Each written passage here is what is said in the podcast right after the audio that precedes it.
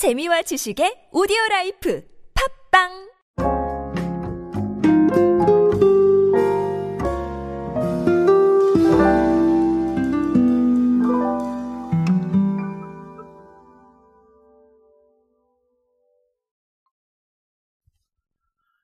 식생활과 연관되어 있는 어떤 트렌드라던가 아니면 제품들은 아시다시피 정말 치열하게 어, 여러 가지가 나오고 있습니다. 이유가 여러 가지가 있겠지만 사실 식생활은 우리랑 아예 떼놓을 수는 없는 부분이 많죠. 어, 그러다 보니까 어, 그런 게 아닌가라고 생각을 하고요. 자, 그리고 트렌드나 아니면 사회적인 흐름에 굉장히 민감하게 반응하는 분야이기도 합니다. 아무래도 방금도 말씀드렸다시피 소비가 직접적으로 빠르게 좀 이어지기 때문에 그런 것 같아요. 자, 근데 어, 우리가 팬데믹 시점부터 생각을 해본다면 여태까지 변하지 않는 트렌드가 하나 있는데요. 자, 그 트렌드를 오늘 어, 한 번 더 소개를 해드리려고 합니다. 도대체 어, 그 트렌드가 무엇인지 한번 알아보도록 하겠습니다. 안녕하세요 여러분 노준영입니다. 마케팅에 도움되는 트렌드 이야기 그리고 동시대를 살아가신 여러분들께서 꼭 아셔야 할 트렌드 이야기 제가 전해드리고 있습니다. 강연 및 마케팅 컨설팅 문의는 언제든 하단에 있는 이메일로 부탁드립니다. 자, 오늘은 대상 청정원의 사례를 골랐어요. 어, 대상 청정원이 간편식 브랜드인 호밍스를 가지고 있습니다.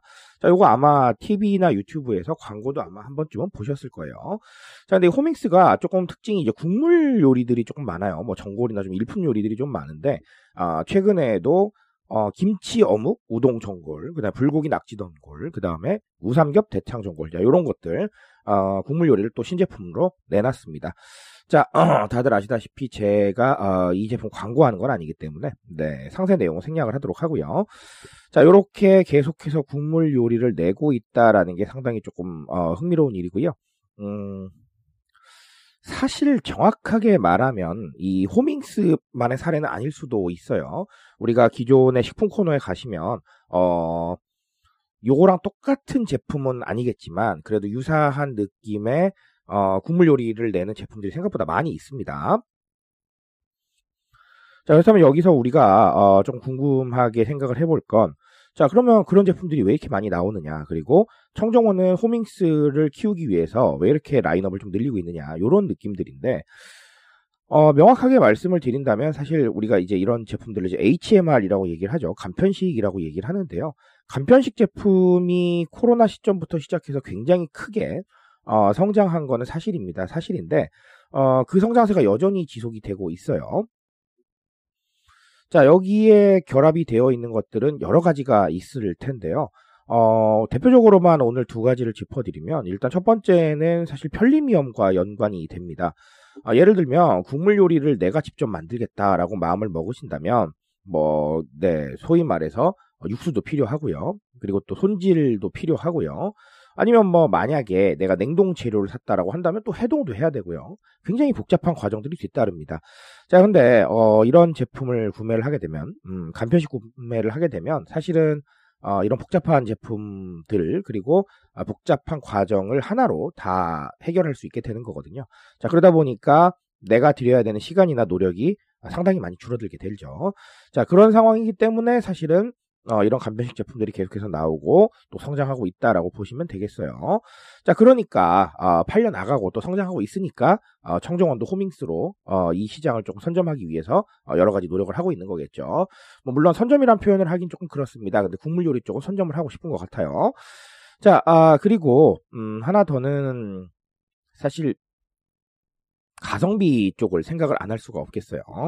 아, 국물 요리 같은 경우는 사실 일반적인 HMR 제품보다 조금 가격대가 있는 편이긴 합니다. 근데 요걸 만약에 밖에서 사 드신다고 가정을 하면 아마 아, 이 간편식 제품보다는 조금 더 많은 돈을 지출을 하시게 될 거예요.